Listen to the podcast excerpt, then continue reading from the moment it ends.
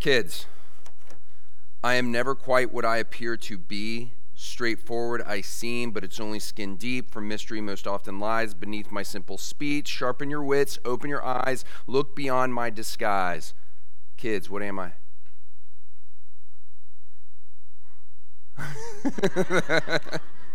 Does that work? Uh, you know what? That actually really works. And it is really the point. Uh, Jesus. Okay, very close. Let's get from, yeah, Paul, go for it. It's riddle. Good, riddles. So I've got some riddles for you today. You ready? Okay, here we go. Uh, if you have me, you want to share me. If you share me, you haven't got me. What am I? this is so good. If you have me, you you want to share your donut? That's so cool. Uh, if you share me, I mean, but that works. It's a donut. Uh, what else could it be? Candy. It could be. I mean, the list could go on. It's a secret. Uh, if you ha- technically, technically, it's a secret. You know, uh, if you have me, you want to share me. If you share me, you haven't got me. Get it? It's a secret. Okay, we're gonna come back to that. Okay, this seems like totally doesn't have anything to do with what we just said. How many bricks does it take to complete a brick building? Ooh, I went out right there. How many bricks does it take to complete a brick building? Ooh. One. Yeah, one. And y'all, y'all can just shout it out. Uh, one. Very good, Sanders. Just one. To complete a brick building, you just need one. Oh, that, sorry. That just. Oh, yeah, yeah. Okay. How about this one? Okay, this one you really do. You really like uh, details here. Details. A man wanted to enter a very exclusive club. That just means like a club that like uh, like a secret club. How do you get into a secret club? He did not know the password that was that you needed to get into the club. So he, he he stood by the club and other people are going in and he's listening. So guy comes to the door, the security guy comes to the door and uh, and the security guy says 12. And then the member says six, and he gets into the club. Then another member comes up, and the, and the security guard stops him, and the security guard says wait, wait, no, sorry. No. wait, it might be. No. Uh, and then, then, the member, the, member uh, the doorman said six, and the member replied, three. Very good. The man thought, so the man wanting to get in thought, oh, I got it, I got it, I got it. So he goes up, and the doorman says, 10. And the man replies, Five. And he does not get in. Yes! He should have said three. Why should he have said three? Three letters in 10. Six letters in 12. Three letters in whatever that other number was. Six. Very good. Yeah, okay. He got into the secret club. Bam. That was really, really good. Okay. Uh, how about this one? How does a friend physically stand behind his friend as his friend physically stands behind him. Oh my gosh, this is so good. Back to back. How does a friend physically stand behind his friend while his friend is physically standing behind him? You go back to back. Okay, last one. Where do cow friends go together? Movies. You got all of them. That is so good. To the movies. That's more of a dad joke. Um, okay, now for reals, for reals, who did Jesus die for? Good. Who's us? Us. It's you. Good. It's so it's like it's you. It's, it's you. It's you. It's you, and it's the church the person sitting next to you, the person sitting across from you, people in other churches, you know, this isn't the only church, that, you know, people in churches across the world. So, who did Jesus die for? You know, that sounds like, oh, that's an easy one. That's actually been a mystery for a very, very long time of who is God going to save? Like, who are his people? Is it Israel? Is it more than Israel? So, y'all are, that's, it's more than Israel, right? It's more than Israel. It is, it is all kinds of people. Did y'all know that Jesus built heaven? Did you know that Jesus built heaven brick by brick or whatever he made it out of? He has built heaven. Do you know who he built it for? What kind of person is going to be in heaven? Ooh, good people, sinners. What else? I mean, that's like, y'all, the kind of people that are going to be in heaven is every kind of person because Jesus saves every kind of person because he built heaven for every kind of person. What's the one thing in heaven that we're all going to have in common? All these different kinds of people. We're all sinners and we're all, but in heaven, Jesus will make us perfect. And the one thing we'll all have in common together in heaven is Jesus who will be there with us. That we, we need, we all need Jesus. Every single person the only way to get to heaven for any kind of person, for every kind of person, for all people, is Jesus. And so we all need Jesus who lived for us, who died for us to save us. He is the only way to get in. And that's been a mystery for a long time. And God, through His Word, has been telling us over and over it's Jesus, it's Jesus. Look to Jesus. Even before Jesus came as a little baby and grew up as a man, God was telling His people there is a Messiah, there is a Savior coming. So, if there are going to be all kinds of people in heaven, what should, last question, what kind of people should we expect to be in the church? Sinners. and that's every kind of person. Like we, in the church, we should expect, like if you look around, you should expect this church and other churches to be full of people who don't look like you, who don't talk like you, who aren't into, who don't think everything that you think is funny is funny, who are who are interested in other like this should be a church that is full of all kinds of people. Uh, and if you're in this church uh, and you're one of those people, that means we're all friends. Because one thing we have in common is Jesus. That's what we're going to be learning about today in the Old Testament book of Zechariah. This is Old Testament. This is before Jesus has come. And God is giving Zechariah this vision about all this stuff, about who he's going to save. Israel, if you remember, setting in context, Israel has been taken into captivity uh, for 70 years by Babylon, that world power. And then Persia, the new world power, rises up, comes along, defeats Babylon, and frees the Israelites, saying, You can go live wherever you want in our empire. You have, you have our permission, and we'll oversee everything that you do. Uh, you want to go back to Jerusalem where you came from? Go. Go back. You can rebuild your temple. You can rebuild your walls. You can rebuild your cities. Go. And so some Jews go. They leave Babylon, they go back, and they start to rebuild God's temple, and they find it's just super hard. They find trouble, they find opposition, they find suffering, pain everywhere they go. And so God sends the prophet Zechariah to his people who are working so hard to rebuild God's house, to rebuild God's temple.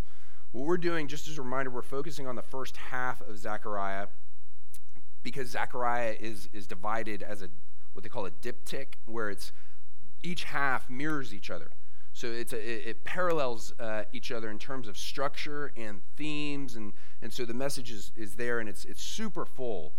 And, and we're looking at the first half, which is these first, it's these seven visions that are given to Zechariah, and these visions build on each other, and they reinforce each other, and they parallel each other.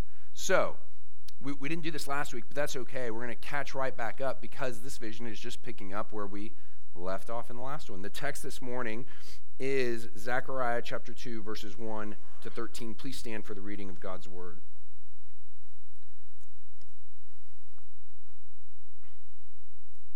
And I lifted my eyes and saw, and behold, a man with a measuring line in his hand. And then it said, Where, where are you going? And he said to me, To measure Jerusalem, to see what is its width and what is its length. And behold, the angel who talked with me came forward, and another angel came forward to meet with him, and said to him, Run, say to that young man, Jerusalem shall be inhabited as villages without walls, because of the multitude of people and livestock in it. And I will be to her a wall of fire all around, declares the Lord, and I will be the glory in her midst. Up, up, flee from the land of the north, declares the Lord. For I have spread you abroad as the four winds of the heavens, declares the Lord. Up, escape to Zion, you who dwell with the daughter of Babylon. For thus said the Lord of hosts, after his glory sent me to the nations who plundered you. For he who touches you touches the apple of his eye. Behold, I will shake my hand over them, and they shall become plunder for those who serve them. Then you will know that the Lord of hosts has sent me. Sing and rejoice, O daughter of Zion, for behold, I come and I dwell in your midst, declares the Lord. And many nations shall join themselves to the Lord in that day, and shall be my people. And I will dwell in your midst, and you shall know that the Lord of hosts has sent me to you. And the Lord will inherit Judah as his portion in the Holy Land, and will again choose Jerusalem. Be silent, all flesh, before the Lord, for he has roused himself from his holy dwelling. The word of the Lord. Please be seated. So, there's a lot in this vision, and we're actually only spending one Sunday in this vision. And so, if there's something really, you know, crazy, amazing here that you that we don't quite get to, don't worry. Again, these visions build on each other. We'll be coming back to all the amazingness. Uh, so, so, sorting out who's talking to who here can be a little complex, but if you, if you figure out the main speaker, it starts to become clear what's going on here. So that is really, really important. Zechariah goes into this vision and he sees it says a man with a measuring line in his hand.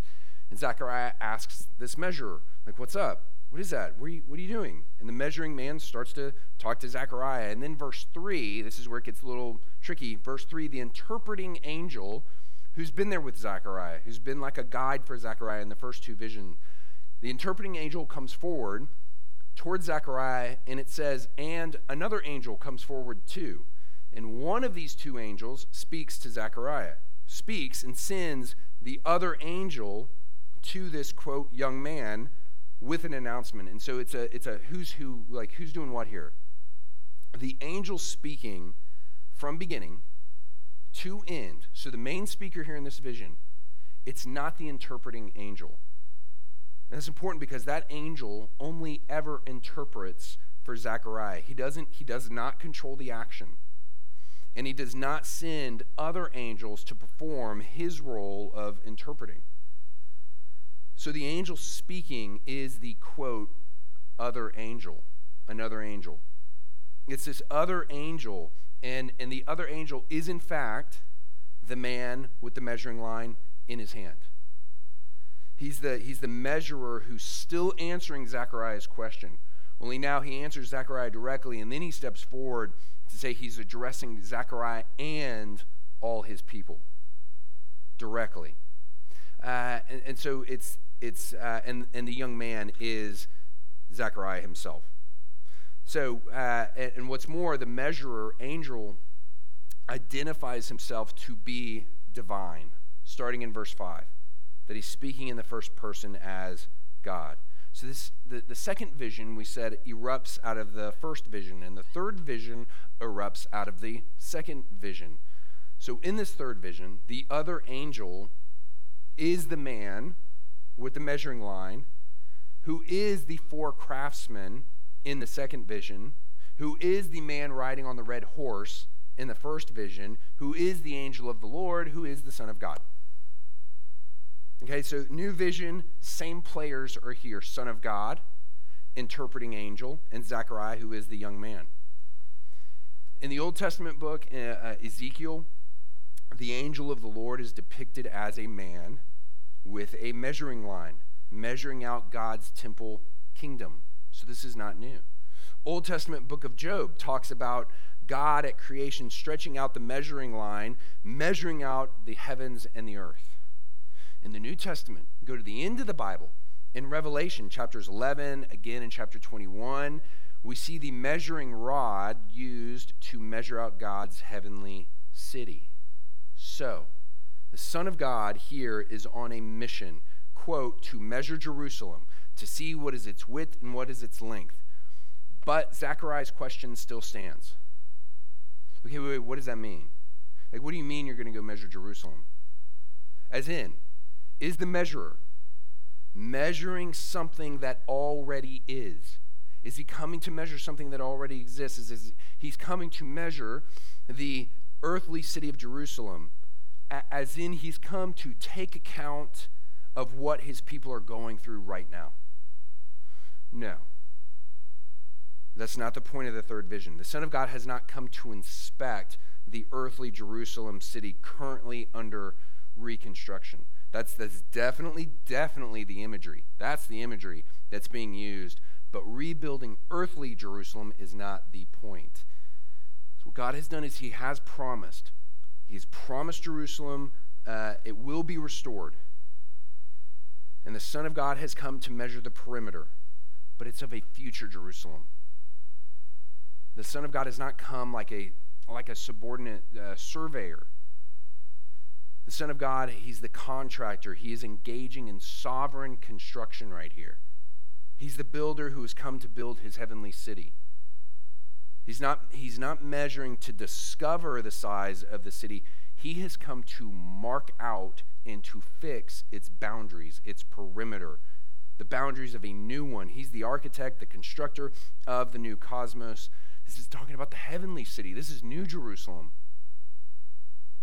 And it's not just the borders, He has come to mark out how full it will be, as in who is in and who is out of this new city. Verse 4 Jerusalem shall be inhabited as villages without walls because of the multitude of people. And that's super important there. It, it'll be inhabited as villages without walls because of the multitude of people. And that's got to sound pretty scary first time the Jews are hearing it because they're in Jerusalem without walls. Because Babylon demolished their walls about 100 years ago. And now they're walking around on the rubble of their walls, totally defenseless, and they hear this vision. So future Jerusalem without walls, that sounds that sounds crazy. But the point is not to emphasize the safety of this future Jerusalem, like, oh, well, you know, no walls needed in this future Jerusalem. Leave your doors uh, unlocked at night, kind of thing. No, that's not the point. The point is this new city is open country. There are no walls to let other people in. What other people? Well, the people the earthly Jerusalem walls were trying to keep out the nations. That's the mystery God is over and over and over and over again revealing. God has promised that the Jews will be a blessing to all nations. That promise goes as far back to Abraham. That Abraham, Isaac, Jacob, Abraham, Genesis 12, God saying to Abraham, I will make I will make of you a great nation and you will be a blessing. In you all of the families of the earth shall be blessed. This promise goes even farther back than Abraham. It goes back to Genesis 9, right after the flood. God promises Noah. So think Noah and the flood. They've just come through the flood. After the flood, God promises Noah that his salvation will come through the line of Noah's son Shem. That is, his salvation will come through the Semites, the Semitic people, Israel, the Jewish people. But God also promises Noah that God will, this is what we confessed earlier, God will enlarge the tents of Shem to include the line of Noah's other son, Japheth. And then you get this fuller revelation here that the Son of God measurer has so enlarged that tent that now it's a city. And it includes the nations, not just the Jews, but Gentiles too. Now, I heard this quote. I've not, disclaimer, I have not read this book, but this quote is too good not to quote. It's a pastor quoting a scholar, Philip Jenkins, who wrote a book called The Next Christendom. Uh, so, again, I can't speak for the book as, as a whole, but this is very insightful. He says, When people used to say Christendom, what they meant were Christianized parts of the world, which for a long time meant Europe and the United States. And overwhelmingly, that's not the case anymore. The church is on the decline in those areas. What comes to mind? And this is, this is a question for you in your mind's eye. What comes to mind when you think of a normal Christian? Go, think in your head. Don't, don't say it out loud. in your head. What comes to mind when you think of a normal Christian? He says increasingly what a normal Christian looks like is a non white woman with a basket on her head walking down a dirt road. And if that's a stretch for you, the irony is you here are a stretch for those who came before you. As in, the apostles would have been pleasingly, gratefully, joyfully, but incredibly shocked to see this room of people here gathered on the Lord's day to worship Jesus. It would have been an awesome awesome surprise. Because for the apostles, the normal Christian was someone who grew up Jewish, grew up going to synagogue, grew up going to temple, grew up hearing the law and the prophets and the writings, who had grown up hearing about the Messiah, being the deliverer that we're waiting for, and by God's mercy, that He's opened your eyes now to see that Jesus of Nazareth is that Messiah.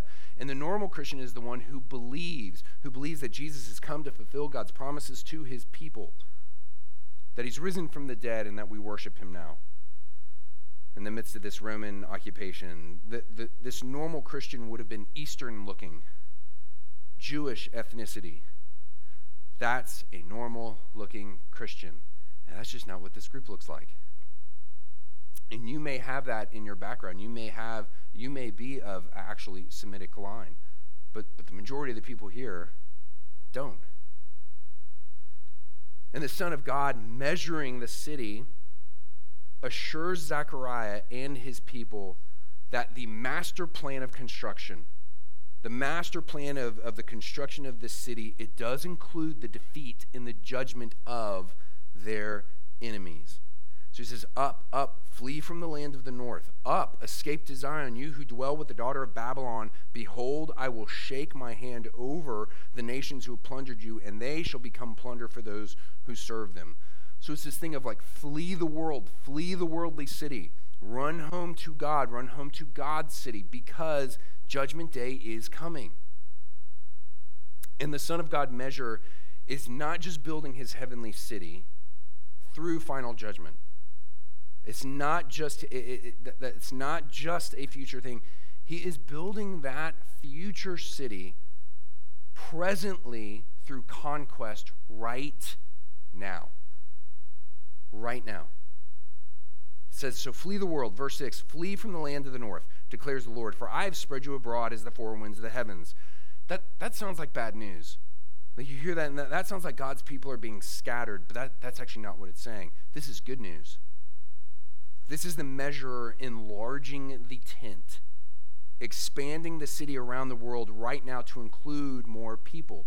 So, verses 10, verse 11 Sing and rejoice, O daughter of Zion, for behold, I come and I dwell in your midst, declares the Lord. And many nations shall join themselves to the Lord in that day and shall be my people.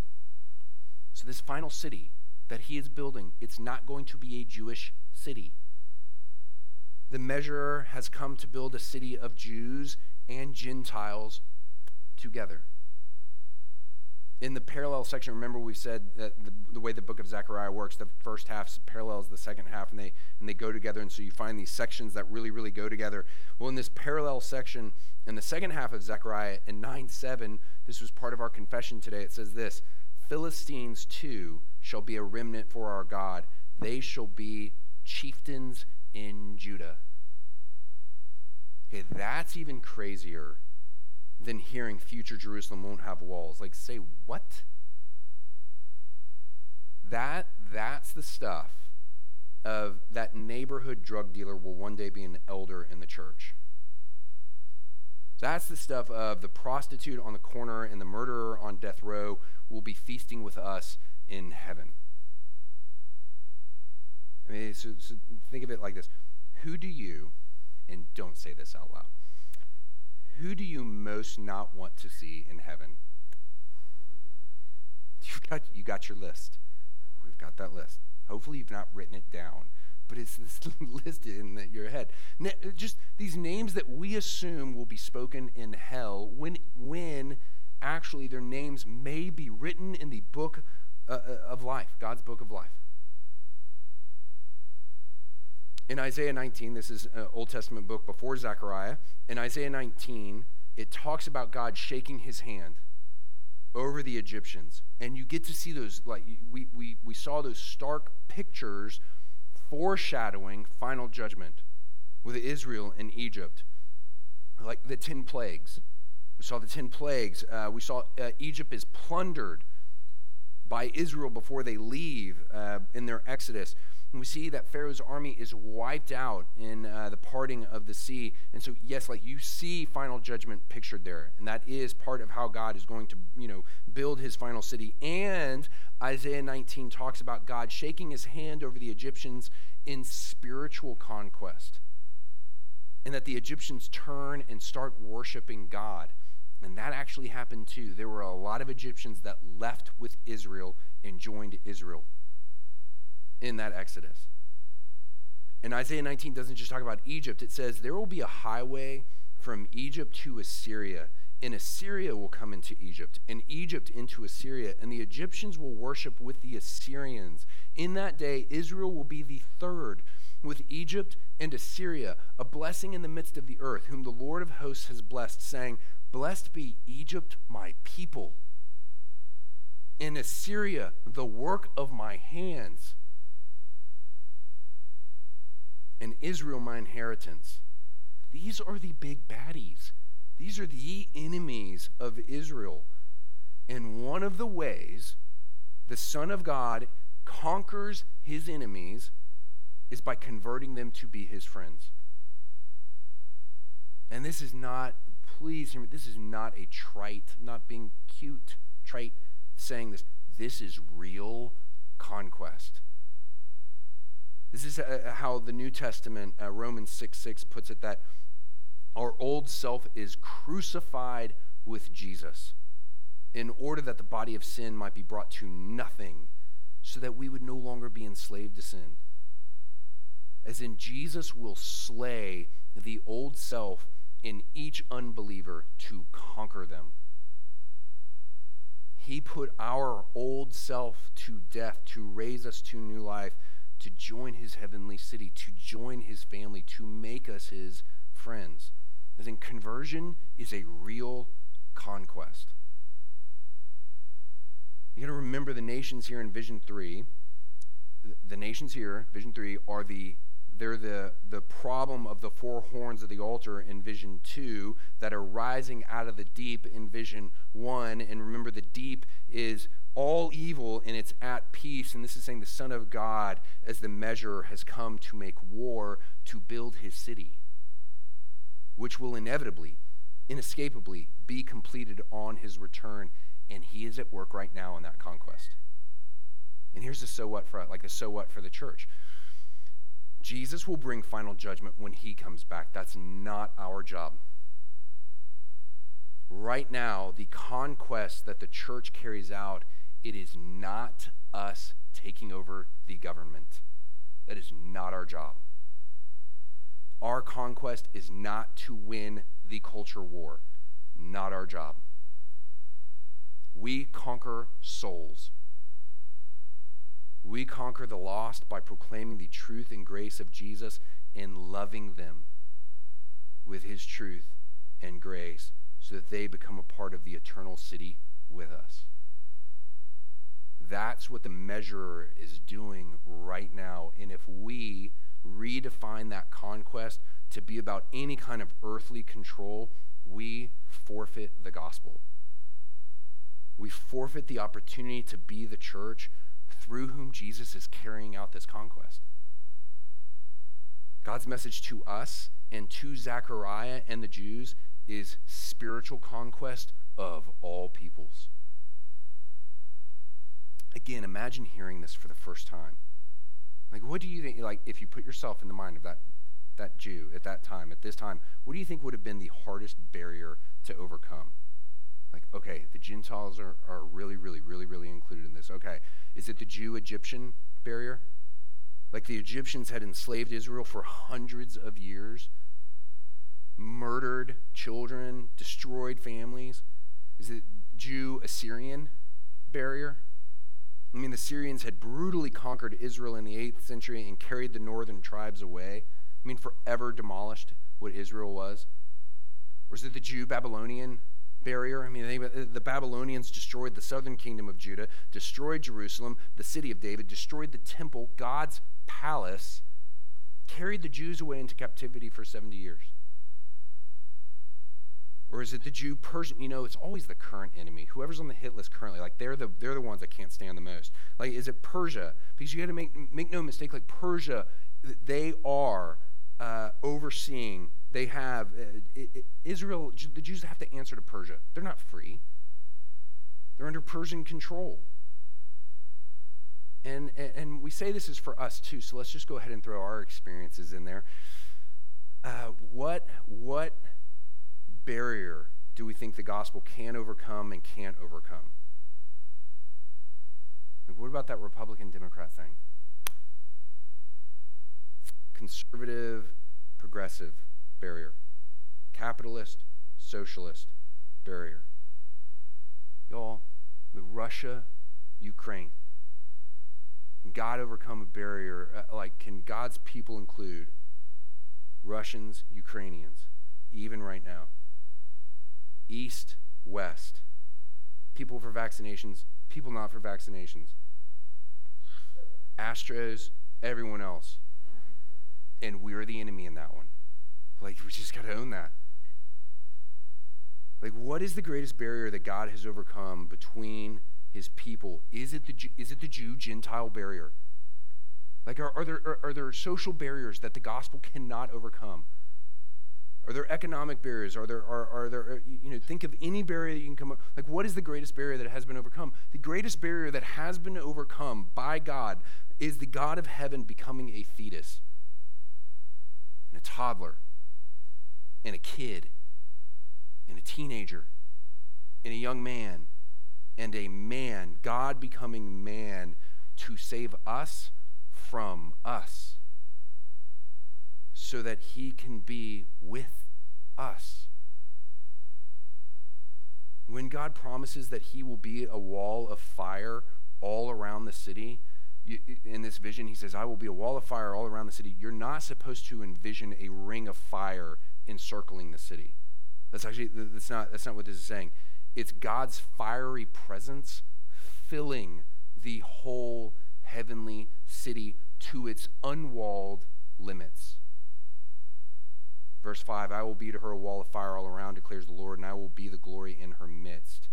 So, fun paradox. The unwalled heavenly city has a wall around it because God's presence fills it. And it's not a wall for defense, it's not a wall for defense against an attack in this heavenly city. You see, th- this, you see this wall again at the end of the Bible in Revelation 21 that tells us exactly what this wall is. It's a sanctifying boundary sanctifying all within as holy to the Lord. God's wall of holiness, it's not about security, it's about sanctity because Jesus is there in all of his glory. So, some more fun paradox. The consuming wall of fire of God's holiness, it prevents any sinner from entering into the heavenly city. And yet, we are told that this city is full of sinners, it's full of people and not just any, it's former outcasts, begging the question how? After the fall, uh, Adam and Eve are exiled out of the Garden of Eden. They're, they're kicked out, and that is an act of judgment. They are being banished from God's presence in Eden, and it's also an act of mercy because they cannot live in God's holy presence. They cannot, in his holy place of Eden, they cannot stay there as sinners or they will be consumed.